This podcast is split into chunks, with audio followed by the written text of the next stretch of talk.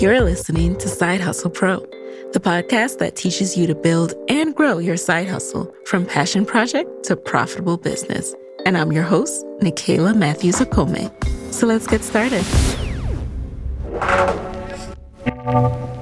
Hey guys, welcome back to the Side Hustle Pro podcast. It's Nikayla here. And today in the guest chair, we have an award-winning on-air talent, entertainment journalist, content creator, and podcaster, Gia Peppers. Now, Gia is best known for her appearances on NBC's Today Show, her nationally syndicated Urban One radio show and podcast, More Than That with Gia Peppers, and as 1/5 of the wildly popular podcast, Black Girl Pod. Recently, the Washington DC native also launched an original interview series on her YouTube and IGTV channels titled Give You the Game, where she leads inspirational conversations with impactful leaders like Debbie Allen, Erica Campbell, Sarah Jakes Roberts, and more. And in each of them, she intends to give viewers game-changing details of how these people inspire us and pursued and attain their grandest dreams. And what I love about Gia is she is really hoping to help people understand that there is greatness in all of us, not just the people who we view as great, but the greatness is in us as well. I really hope that this conversation resonates with you. I love that we touched on the path of a creative who may have done some traditional parts of the whole media route of, paying your dues in media and entertainment journalism, but is also absolutely forging her own path and is redefining what it means to be a freelancer and a side hustler in today's climate. So let's get right into it.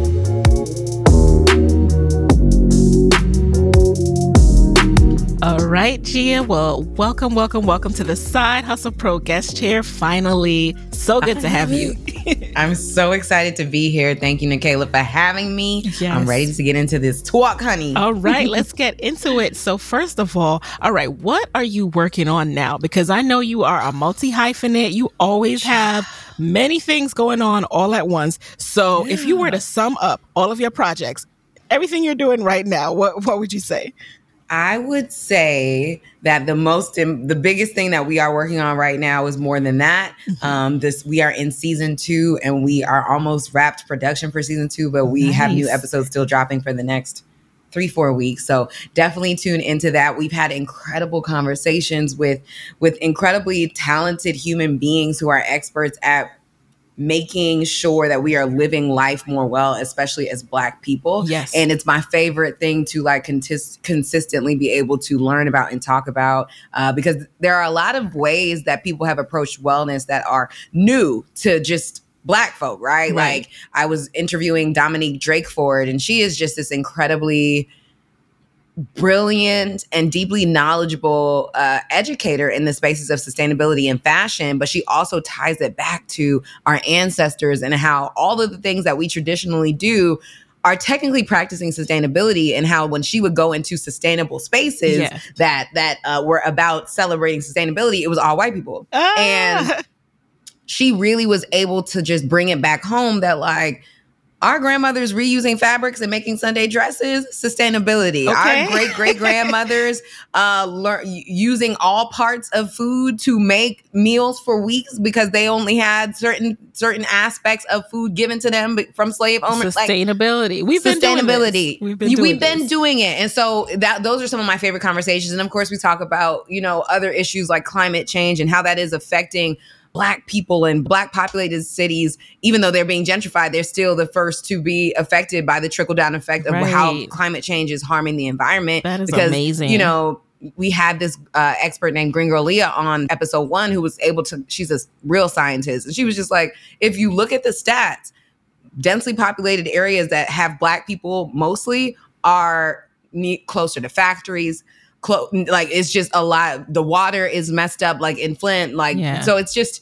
I learned so much. So I definitely work and meaningful conversations that you're having. Yes, and then we have fun conversations too, about how to keep date night spicy with Black love. We have the next episode coming up is featuring Mr. and Mrs. Kev on Stage. Oh, I love and they them. Talk about their love story. Yes, and how they've known each other since they were 15 and they married for almost 20 years. Wow. And how they keep a relationship that is a friendship that is growing, that is giving them space to evolve and become more successful. Because 10 years ago, they were talking about how, you know, Kev on Stage was just starting, and now he's everywhere. I and love has his own studio. I love seeing their empire. I love seeing what they're doing. So I can't wait to tune into that one. Connection. Yes, and my parents are actually on that episode too. Oh, okay. And they've been married for 33 years, 32, 33, almost 33 years in September. 32 years. Clap it up for them. Yes, all and right. So one of their first date story is also hilarious. So I love they had to be all of these conversations, and I love,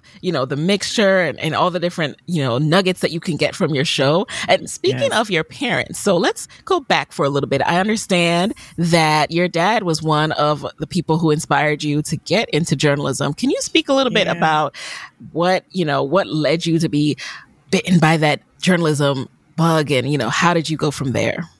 Absolutely. So my dad is a longtime hard news journalist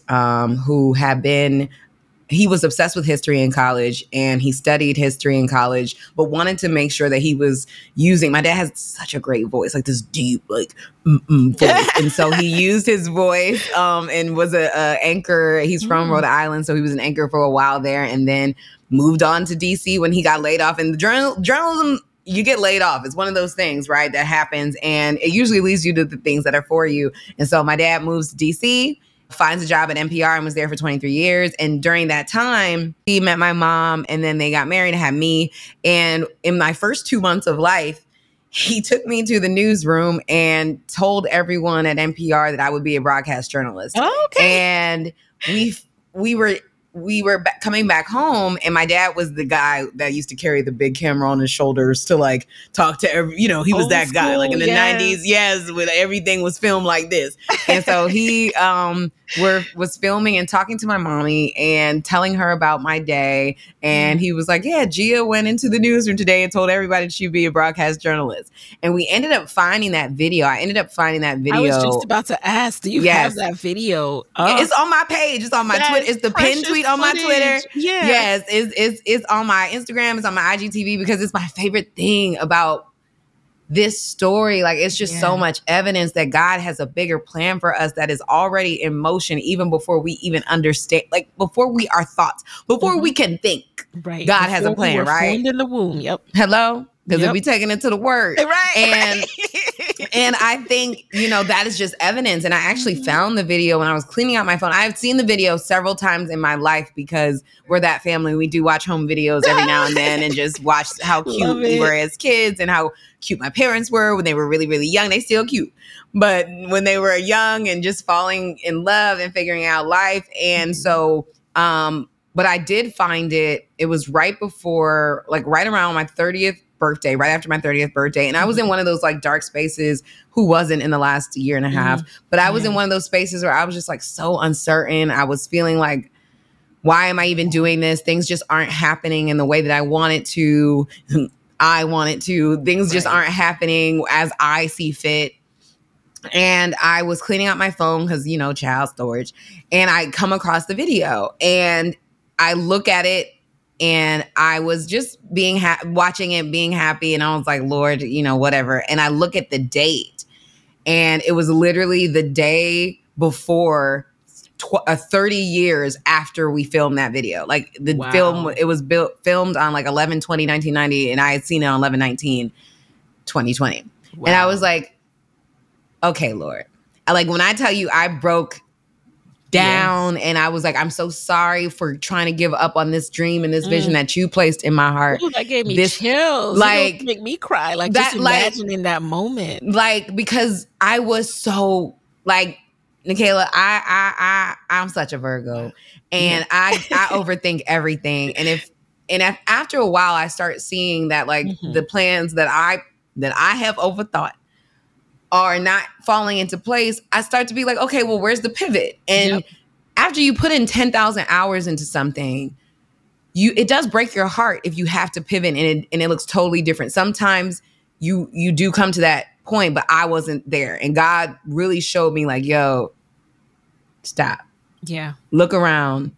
I gave you this vision. I gave you this plan. This vision that you think was literally in my hands for you when you were 2 months old and before. Yep. But I gave it to your dad to tell you, right?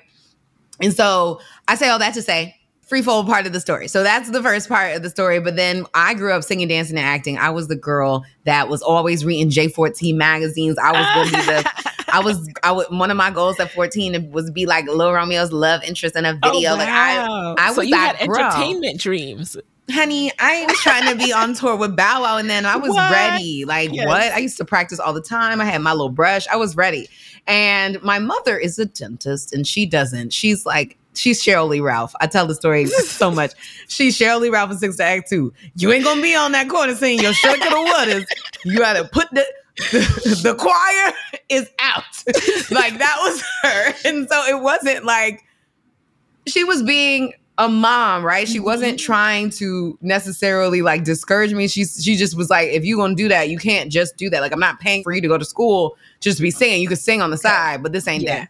Okay. And so I had to get a degree in something, and I was naturally good at storytelling. And so in college and in high school, like I would do the morning news. Okay. We used to have a morning news thing. I would write for various like magazines that our school would have. I didn't do the newspaper because I was also a cheerleader and a dancer and in musical theater. So they asked for too much. I couldn't do all that. I had to be cute as well. Right. The I had to keep up the vocal. Intense. Yep. Hello? I was like, you want me to come in 4 days a week? Girl. We're not getting paid for this. Like, but I wasn't that girl. So I wanted to balance it. And so when I got to college, I decided to major in broadcast journalism and theater arts. So I could have both. And theater and acting and singing is something that I'm definitely getting back into. So, you know, y'all will see. I don't believe in boxes for anybody.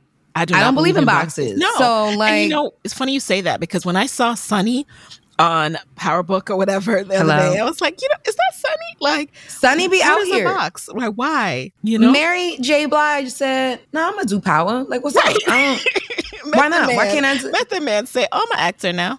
I'm an actor." Issa Rae is the literal definition of, if I want to do it, I'm gonna do it, and I'm gonna find the people who know how to do it, and they most likely gonna be in my age range and look like me, and we're gonna do it and kill it. So as you were growing up and pursuing journalism, did you ever feel like you had to put that side of you, that artistic side, on hold for a bit to, you know, pursue your education, go after like the corporate job route and all of that? Well, no, never a corporate job. This is never going to be me. Well, entertainment job. Right. So I think when I was in college, the best piece of advice my dad gave me was intern. You have to intern. This gig and this career path is about who you know and who knows you. Mm-hmm. So when I got my first, after my freshman year, the first summer I was interning, and I interned every semester after. Okay. I utilized my time and my energy and my resources to make sure that I understood every single part of what I could do and accomplish at that time in entertainment journalism, so that if I really did want to be a host, I was also a great producer, a great editor, all the things. So my first internship was under Donnie Simpson at WPGC in DC, when he was the radio, the morning radio show host then. And that was his last summer intern for that chapter of his life. And I just remember he affirmed that I could do entertainment, because at that time we lived in very much a 2000s bad boy, you gotta kill everybody to make it type of grind, don't sleep, don't eat, don't do nothing culture. And I was like, why does life have to be so hard? Like, we're not why do I have to harm people to make it? And I never understood that about entertainment. Why are we like this? You know? Why is it so deeply harmful? Why do we put the interns through this? And the assistants? Why? Like, why? And but, so what was your experience? Donnie, he is just this bundle of light and joy. And if you are a journalist or an entertainment journalist or a broadcast journalist or a vlogger, a video person, you don't know who Donnie Simpson is, you don't know your craft, because Donnie was the original VJ, honey. Yes. The original smooth, fine, just everything DJ, but he was always so kind. And so what I noticed from him is that every single time he came in the studio, that was his world. So whoever walked in, janitor, the board ops, the producers for the show, to Jill Scott, to the mayor, anybody who walked in felt seen, heard, respected, and celebrated, even if it was just a, hey, how you doing? Good to see you. Good morning.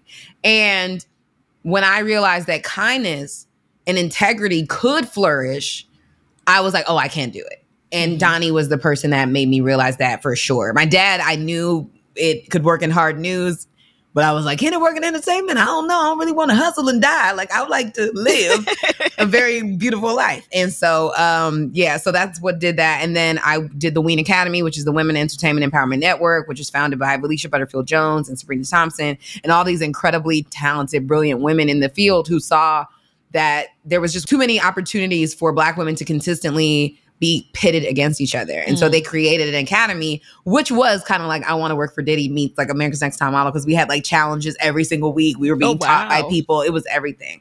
But me and those 30 girls who were in the class were and still are like very close. I was just out with my Ween sister the other night. My first manager ever was my other Ween sister. My other Ween sister, we going to New Orleans to turn up for her wedding. Like, it's like they're still my close friends, right? And I have Alicia Butterfield-Jones, who is one of my mentors, on my podcast, More Than That. And it was a full circle moment because we talked about the power of mentorship. And so when I say that it has been a journey that I have been able to incorporate my love of entertainment into while telling stories and being a person that has seen a lot of different Black women journeys and also been brought up by a lot of Black women and my dad and Black women, like, and Ebro Darden and Donnie Simpson and Big Tigger, like a lot of like Black people have really always been there for me and have been the catalyst for changes in my career. And I say this, a lot of great internships with these people. I did. Yes, like Tigger,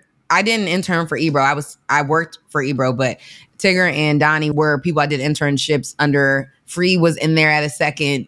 Like, it was, radio had a lot of change at that time. So I interned with a lot of people. But I say all that to say, at the end of the day, when I did graduate though, wasn't no jobs. We was in the middle of a recession, honey. Went to Rutgers University. I had every internship you could think of. I did Live with Kelly and Michael. I did the first 2 seasons of Wendy Williams. Honey. I did radio, all the things. I thought I was that girl. I did NABJ. Nope. No one called. We were still in the midst of recession. So I did go into advertising for a year. Okay. And that was the job that I was like, I will never. I don't care. Was it one of those billable advertising agency, that kind of flow? Or was it more of like... it was an agency. They had 14 accounts. Oh, man. It was. I was on the BMW account. I oversaw the regional spots for commercials for, like, if you see BMW of Bowie, Maryland, I was the person that was making sure that BMW dealerships in Bowie had the ad that was given to all. Like, it was... I used to watch TD Jakes to get through the day. But you know what? I bet you that somehow has helped you to where you are now, right? Oh, yeah. So I was going to say my first gig in the industry was I was an overnights desk associate or, per diem desk associate at CBS Radio News. Okay. And that is in a historic place in New York because that's where Dan Rather, like, it's just like incredibly the news and the stories they were able to cover there. It's like, if you talk to newsies, they're like, CBS Radio News, that's incredible. So I was honored to have the job, but I did know that hard news wasn't for me. Because on the first day, we were covering the James Holmes shooting trial, the man who shot up the movie theater in Colorado, I believe, the Sandusky trial, the man who harmed all those young players at Penn State. And there was one more that I can't quite remember, but there was a lot of darkness that day. And I still went forward because I was like, you know what? I got to get a job. It takes a job to get a job. Like, this woman I had met, her name was Linda Coombs. I love her to this day. She gave me an opportunity after going to the NABJ Career Fair in New Orleans that year. And I knew I didn't love hard news. But I didn't know how desensitized that you have to be to cover hard news. And I think the last straws for me was one of my really close friends from my college experience, Kristen Layarty or KK. She was killed in a drive-by shooting in Boston and was on the way to work. And I like had to pull over and just cry because what in the world? And I get to work and I see the story on the news wire. And I was like, wow. Okay, like this is deeply real. And then after I got back from the funeral, I remember being like, life is precious and short. What am I afraid of? Like, what am I actually waiting for? Right. And so I was still playing around because I was still able, I still had a job, right? I still had a gig. So I was still able to learn a lot in that newsroom. I'm grateful for that experience. I worked overnights, literally from 11 p.m. To 8 a.m. in the morning. Wow. I proved to myself at that point that I could do anything. I was like, if I can make it through this crazy night, I can do anything. And I did it with Starbucks prayer, lots of Tumblr. But I also figured out, I would watch all the late night shows, but I also figured out my plan, my vision for myself, like who I was and wasn't going to be. And so I was like, I want to interview these people. I had already had a media and production company in my, like, I had time to think, because in the hours of like 2 to 4 a.m., there is no news because everybody really actually is asleep. Yeah. Except for us who are running the newsroom just in case something breaks. So I used to write down quotes to myself that I would see online that were inspiring. I used to write down who I wanted to interview. But the biggest thing that I took was, I'm a hustler and I'm going to make this work. Everybody told me in hard news at that time, you have to move to Idaho and you got to be a one-man bander and figure that out until you get to New York. And I was like, absolutely not. I'm in New York. I went to Rutgers University so I could start in New York. So if I have to figure this out, I'll figure it out. And so when I left there, that's when I decided to build my money, get some money, because also in journalism, they don't pay you nothing. Nope. In those first few years, honey, they give you about $7 and you still got to live in New York. And so when I did finally leave, I started freelancing. And honestly, I've been pretty much freelancing ever since. But I started to freelance because I was like, nah, I'm going to take this job in advertising to start to pay some of these Sally Mae bills off and things. But I'm going to still freelance. So down the street from my job was SOBs. And in New York, that is one of the biggest, most important first stages that any artist can ever perform on in New York. Like, it's an intimate place, but all the legends have hit that stage, because if you can't make it through SOBs, you're probably it's a live gonna music make it. Venue, guys. It's so cool. It's so hip. And it's so dope. And you can see everybody. It's still there, but I don't know what the COVID pandemic, time. So many things, so many iconic places. Because it's intimate. It's intimate. It's intimate. You can't be, you can't, if you shut down the door after 20 people, it's not going to be the same vibe. Like, the reason you go to SOBs is because it's incredible. Right. And so I walk in there. I had kept my CBS ID, even though I was supposed to talk to it. And I have walked in there and talked to the PR guy. And I said, hey, I know you guys have a lot of shows that you guys cover. My editors at CBS Entertainment, this is my badge, want me to start covering more shows. So I just wanted to come in here and see how I can get on the press list for these things. Girl, acting. The acting was real. I was like, and he looked at me. His name's Andre. And he looked at me. And he knew I was bullshit. He excuse my French. He had to know. And I appreciate him, because he saw something in me anyway. It was like, the fact that she walked up in here with this, I ain't never seen nobody come. This charade, honey. This charade. The fact that she walked in here, I'm going to give her a chance. So he started to put me on little things. And he was like, look, you reach out to these people. You see if they will take an interview with you, because I wasn't writing at CBS. So it was literally me just posting these interviews. And so my first interview there, I had my friend from Rutgers. She had a camera. We went and I interviewed Bridget Kelly, and she was on her first small tour at that time, was on tour with Hove.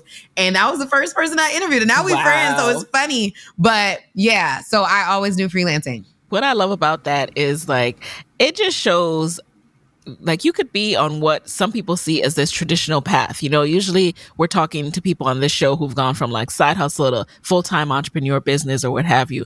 But when you're a journalist in today's day and age, you are your own business. You are a business of one. You're building your brand, you're building your content. And it's looking a lot different than it did for your dad when he was starting out and in the throes of his journalism career. So let's talk about when you went from creating that content with SOBs to starting to develop some of your own series, like, and your own portfolio that would live on a website so you could say, here's my reel. How did that come about? That started, it for me, that's always like a project. Like, when I have openings in my career, that is the project. And the first, that is time when I focus on my own projects. But that first interview was my own series. That was like In Conversation with Gia Peppers. That was the first series that I did, because I noticed that we were in a time where like the industry of entertainment was trying to figure out how to balance internet and money. Everything was free. You remember LimeWire and Bear Share? Yes. We was getting everything for free.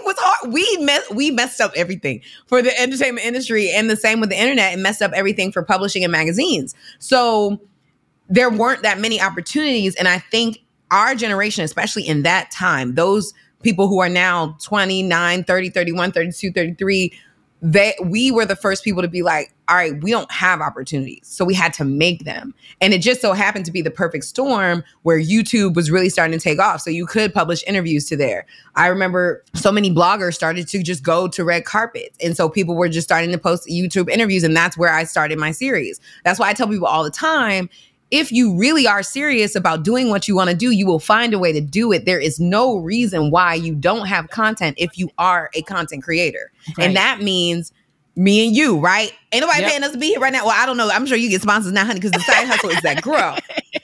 But ain't nobody paying me to be here right now. Like at the end of the day, we create it because we want to have these conversations, because we believe that this is what people need to hear and see. And because we're creating a platform for yourself, like what you have done. Like when I, was researching you and I'm like trying to get down to the bottom, like what was her big break? Like what exactly? And I realized like you've done so much on your own independently.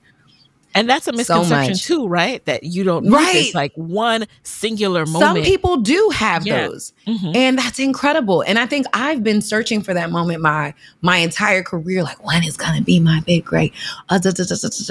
And there's so many little breaks that still matter. Yeah. And so many little things that come together to create a big thing. I was at the Essence Black Women in Hollywood luncheon like 4 or 5 years ago. Mm-hmm. And Regina Hall was being honored. Oh, and I was watching that the other day. That took her time, on that speech. When I tell you Jennifer Lewis really was yelling from the audience, sit down! You're doing too much. It was so funny. But she, first of all, I'm so happy Regina Hall is finally hosting the Oscars. So she's the funniest person ever, and I don't care. Fight me, debate your mother. Yes. She's so funny, and she's co-hosting it with Amy Schumer and Wanda Sykes. Oh, so everyone tune in. Yes, DC especially. Thank you. She's from DC. If you guys didn't know. Yes. And so she makes us know. Right. Period. Hello, DC. Right. One thing we want to do is let y'all know we from the DMV. And so I say all that to say, she even talked about it, and it always sits with me because she says, some people, like my best friends and I, had a love in basketball. Yep. And your life changes and you're out of here. Yeah, I never had that. And she was like, I feel like my career is comparable to what it's like to watch a bathtub fill up. Like you just feel like it's never going to get there. You wait, and here goes the next 10 minutes. Like you want to get in the tub. You just want to feel warm, but it just never gets there until finally at one point it's overflowing. And she's like, I feel like mine has been a little by little, drip by drip, moment to moment career where I am grateful to be seen by people who do see me. Yeah. But I also know that like my tub ain't nowhere near full. Mm. So while I would love that moment, and I think that we all have that moment, right? Yeah. There's going to be something in all of our careers that will be the flashpoint for major things. Yeah. But now we're at a space where we all have power to create our own platforms. So it's not going to look exactly the same. Like Issa's flashpoint was Insecure, but we loved her and knew her from Aqua Black Girl. Right. Quinta's flashpoint is happening right now with Abbott Elementary, Quinta Brunson, but we know her and love her from... Get it all from him. Ooh, he got money. So I'm so grateful because I don't know what my flashpoint's gonna be. Yeah. I just know that the people who know me and love me are gonna be like, oh, I remember her from The Wizards. Right. She was the in-arena host for The Wizards. That's how I love her. I'm glad y'all finally see it,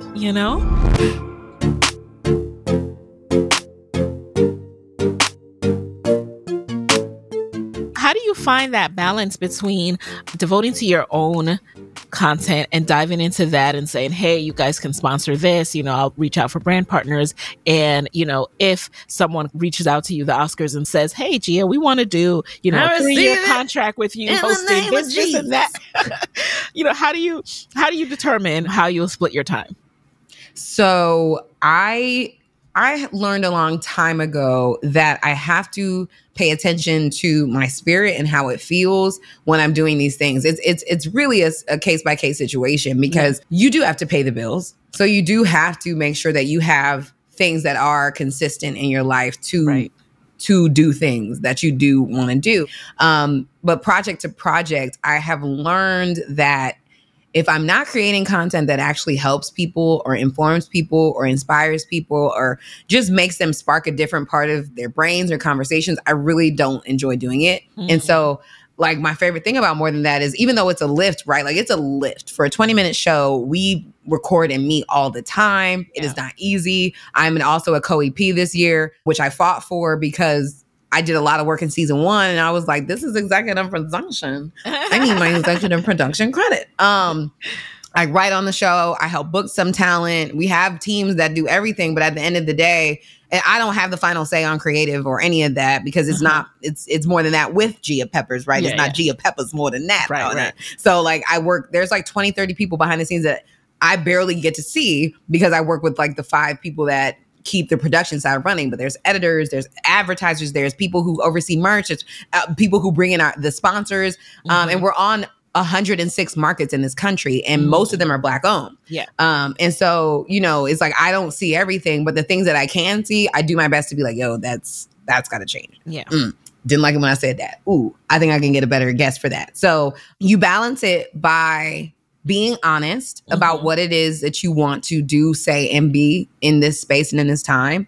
And you do what you can with what you got. Yeah. So at the end of the day, I have said no to things because something better came up, but only if it's life-changing, right? Mm-hmm. Like, I was supposed to do this hosting event at a small city thing that was cool. It was straight, like, cool. I had done it before. It wasn't a needle mover in my career. And I got a opportunity to interview Kobe Bryant. And it happened to be on the same day. Had to cancel. So sorry. I'm so sorry. I Kobe, think that's understandable. You could have even told them, like, hey, I didn't say nothing. I just said, hey, right. I won't be making it. Thank you so much. Yeah. You know what I'm saying? Like, and I'm so grateful, because a year and a half later, he passed away. Yeah. Like, do what you want to do. I got the best advice from Morgan DeBond, founder of Blavity. Yeah. That girl. This weekend at Leading Women Define, and last week, Deborah Lee's conference, Leading Women Define. And she called me out, because I have this thing. I like to host a lot of things. I love a live event hosting. But I do so much of it that it does take energy away from what I really want to do. Right. And so she was like, well, what do you really want to do? And I was like, I want to create content that inspires people to be great. And I don't want people to feel like greatness is only synonymous with Jay-Z, Beyonce, and Oprah. Mm-hmm. I want everybody to realize that they have greatness, and I hope that the conversations that I create inspire that. Mm-hmm. And she was like, well, then no. Because I was like, I'll do something at Blavity. And she was like, no, that's not what you really want to do. She was like, do what you want to do. Yeah. And I was like, dang. Wow, drag me. Like, so... Yes. It's such a word. Like, you got to do what you want to do. And if things come up, manage it as a human being, right? Don't try to be shysty. Don't try to be shady. Don't try to just not show up. Like, it is going to be a relationship that might be sullied. But you have to prioritize what you want to do. And what you want to be in the spaces you want to be in. Exactly. Because there's a lot of opportunity out here. So much. I was just about to say, there's so much opportunity. You know, you could be looking at this person like, oh, she's hosting more stuff than me. I need to host more. And you don't even know what's going on in their head. They might be thinking, I need to host less. But you're trying to chase all these different things that you think you need to be doing, when, yes, like, we want to see more of your content come to life. We want to see more of your vision come to life, because every time you do it, it's just amazing, right? Like, the stories that you're able to bring out, the people that you're able to speak to, and all of that. So what's really next for you in terms of bringing ideas to fruition, ideas that are in your brain? And we'll touch on this, and then we'll jump into the lightning round. Yeah. I think what's next for me is brilliant and bright and deeply important. I don't know exactly what is next for me, because we can go back to the beginning and, you know, really get into, you know, we all know Romans 8 all things work together for the good of those who love the Lord, who are called according to his plans and purposes. I'm being divinely led. I have no idea what is exactly next. I don't know what tomorrow will hold, but I know who holds tomorrow. Mm-hmm. So for me, what's next is consistently showing up for who God needs me to be and working on the things that are canceling out me getting to that space, healing those things, being more mindful of what I want to do, being more mindful of the relationships that I have, and building spaces and things that creatives of faith especially feel seen and heard. More series, creating and producing more series, getting back into acting, taking vocal lessons again so I can learn how to protect my voice because I use it a lot. But also singing is a deep love of mine that I've thankfully fallen back in love with a project that I am excited to share. Amazon Music launched their own like radio stations now, and kind of how, you know, all the streamers have their own streaming radio stations. And so I'm hosting the all new R&B rotation. Oh, that's it's nice. Launching that's tomorrow. Awesome. Yeah. So you'll be able to say, "Hey Alexa, play R&B rotation," and you'll hear me. Hey. And so, you know, that's exciting for me because I love music and I love R&B, and I forgot how much I loved it because I just been head down working when you got to enjoy life too. Like I was listening to Beyonce's Be Alive from the King Richard soundtrack. Okay. On repeat yesterday, because if you listen to that song, it's such a testimony to all that Black women go through, but especially like Bea and Serena and Venus, like all that they fought through. And that's true for a lot of us. A lot of us have fought through things that no one will ever know. No one will ever know the prayers that you pray silently. No one will ever know the things that you think. No one will ever know what broke your heart, whether that be from your career, whether that be from a man or a woman or you know, whoever you choose to love, whether that be from family or friends or bosses. We don't know. And we carry so much. But if every day we choose to just try again, we must celebrate that. Like, I've learned to take the accomplishment needs addiction away from my daily life and my daily joy. And like the real wake up call for me just happened recently with Chesley. Chris, with her suicide, I was so shaken because this is a woman that I have admired for so long. In almost every project that I've done, she's been a guest. So she was on Black Coffee with me because she's super close friends with Mark Lamont Hill.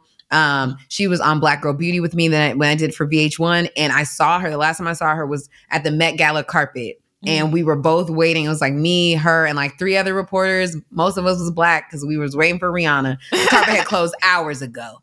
But Rihanna shows up when she wants to show up. And we waited. We were starving. So we were doing the whole, like, "Girl, it's so good to see you. Oh, my goodness. Like, this is crazy. Where's Reba? We don't know. DDD, we waiting." And we were like, yes. Like, okay, let's make sure we have each other's numbers now. We definitely have to do lunch. So when I saw that she was in so much pain and I couldn't see it. Yeah. I didn't feel it. I didn't know it. And even her mother, like reading what her mother said, like she told me that she was depressed, but I didn't know for a long time. Yeah. We don't know what people are going through. No. And so all this accomplishment and us caring about stuff, it like validation. You go to Chesley's page, baby was over accomplished. Like, it's accomplishments and that stuff. And then it's her, right? And I'm still processing it. I'm not a health professional, but all I do know is I immediately was like, none of this matters if I'm not happy. Yep. So when people ask me what's next, I'm like, girl, I don't care. I woke up today. I got to talk to my mama today. What's next is I need to get back in the gym so I can get these pandemic pounds up off me. Like, what's next is me like figuring out how to consistently tap into the little daily joys of life. Like, thank you God for breath. Thank you God for the sun. Thank you God for a sound mind. Like, forget it. All this stuff really doesn't matter. It doesn't. It like really I'm grateful for the work, and I'm grateful because our work, what we do. I was just studying up on Ephesians 2 this morning in my morning meditation. For we are God's handiwork. We are placed here to do things for him. But at the end of the day, God places the vision on us and in us so we can stay connected to him, to have the strength and the energy to execute the vision. But then at the end of the day, give him glory for allowing us to accomplish the vision. But at the end of the day, he's still the center of all of it. Mm. So the less we take away the power of accomplishments and comparison and what everybody else is doing and worry about, what am I here to do today? And how can I do that in the best ability while caring for myself, caring for the people who love me, caring for the daily small things too, so I don't get so caught up in the big things that they take me off what I'm here to do, right, is what I'm trying to cultivate in my life. I want peace. I want joy. I want happiness. I want love. Real. I want love. Yes. I want love. Yes. I want my man. I have to... I have to realize, energy. Yes. Hello? I have to realize it's that coming. Like I can't, he's not going to come to my door. So I have to get on the apps. I have to do what I have to do, because if I'm not afraid to go for my career, and Taylor Rooks always gives me this advice, she'd be like, sis, don't ever be ashamed to go after a dude thinking that like he might play you because, you know, you are a public facing figure. Because I'd be like, I'm afraid the screenshots now. Yeah. Because I don't like rejection. Yeah. But at the end of the day, like, how will I know if I don't try and say something? You gotta try. You know, I hit my husband up on Facebook. He's gonna laugh because I always lie and say he hit. But in my defense, I wasn't reaching out to him for that. Okay.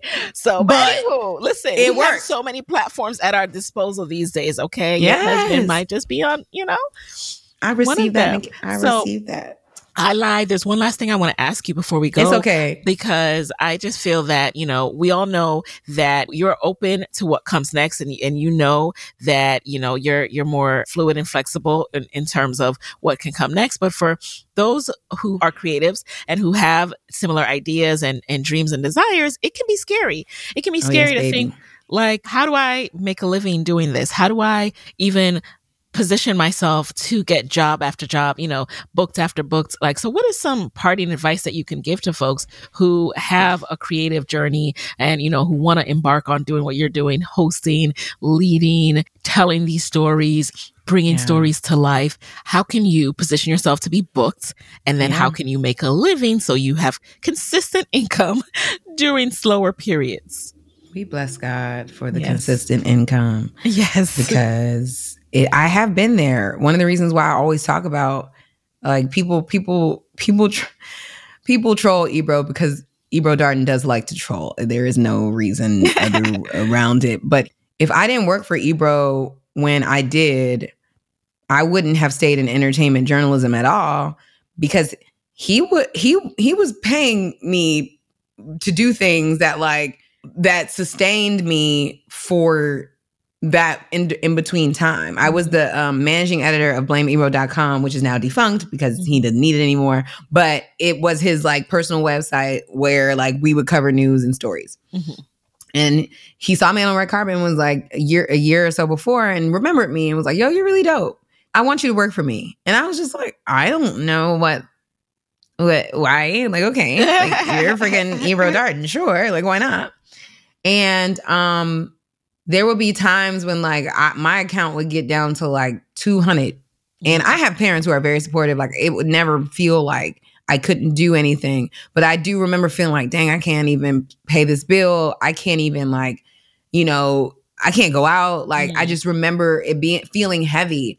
And Ebro would slide me like an extra 500. And I don't know if he knew, but like on top of like what I would make, but I don't know if he knew. Yeah. But those saved me, like literally saved me. So when people try to discount him or say he's old school or whatever, I'm like, dog, he's brilliant because he saved so many of us. And he's the reason why Black Girl Podcast ever even came together, because we were all talking at Hot 97. We all worked at Hot 97, different parts of the digital department. And we were the Black girls, honey. You know, Black girls, we find each other. Yes. And we were just talking one day, and he was like, he was Snapchatting us and was like, well, this is what it would look like to have a Black Girl Podcast.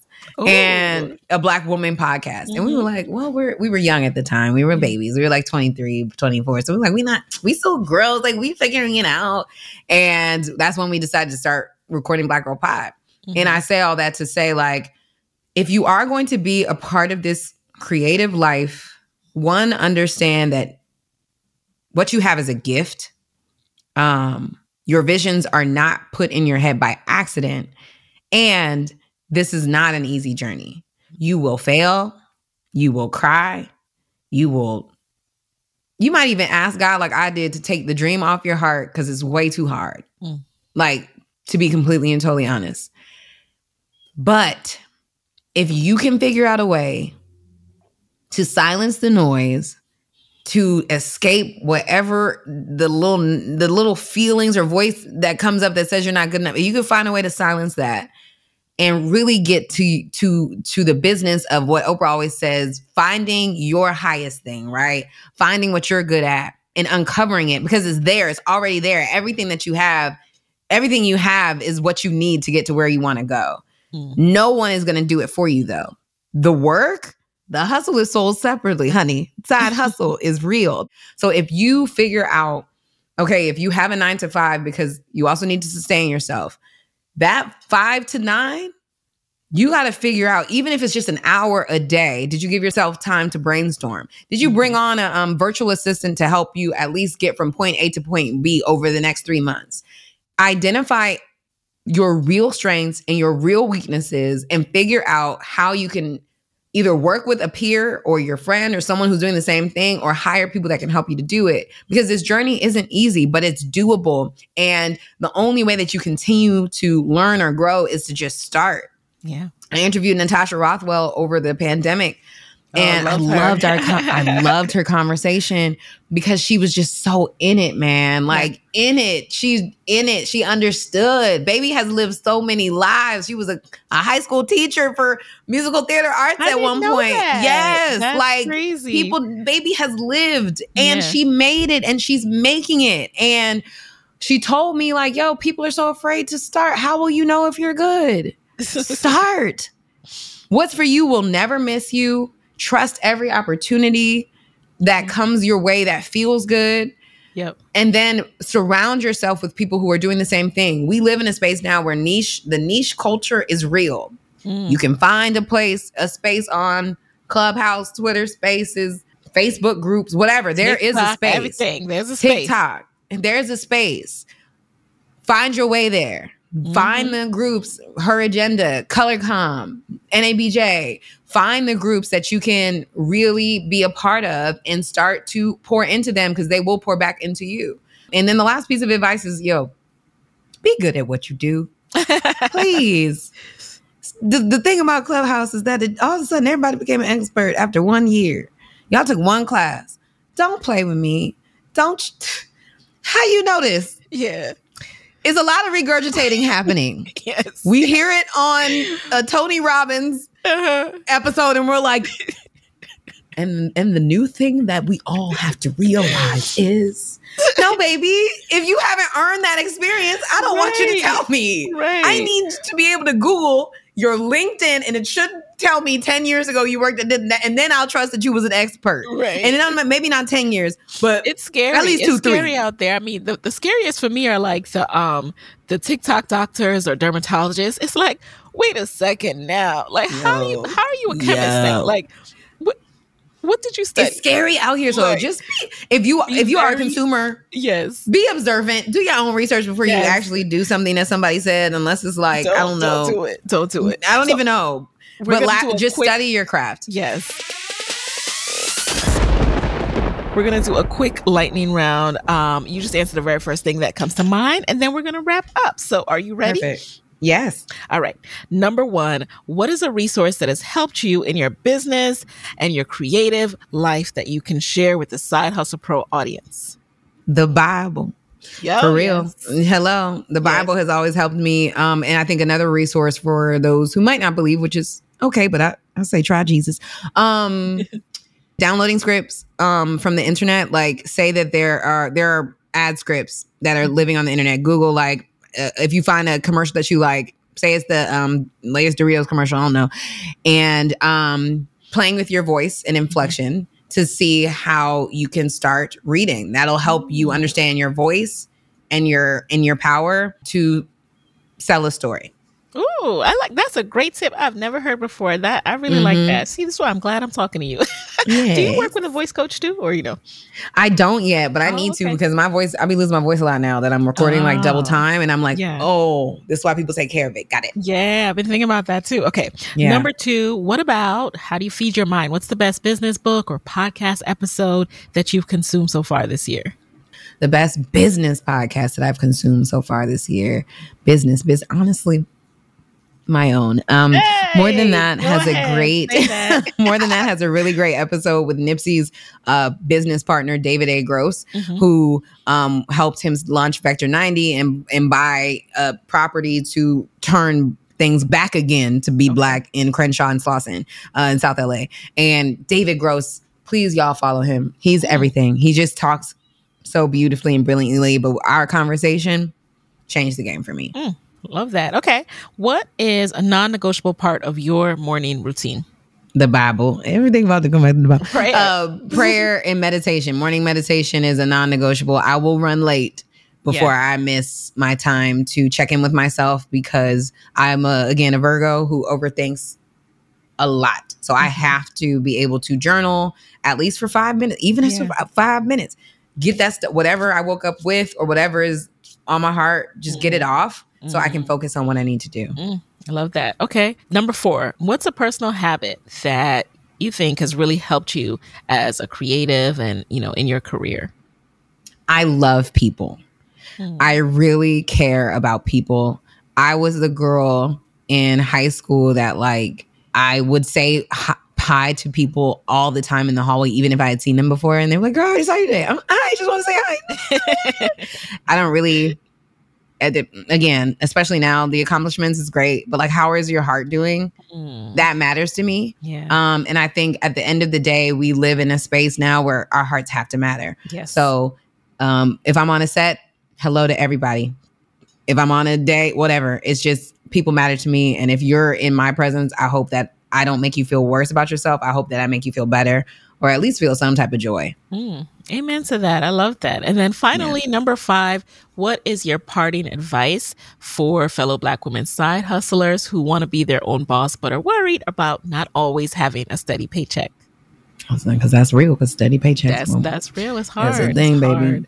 If you are in the corporate space and you like your 2 weeks, every 2 weeks, every 14 days, and it's not bothering you, I would say stay there.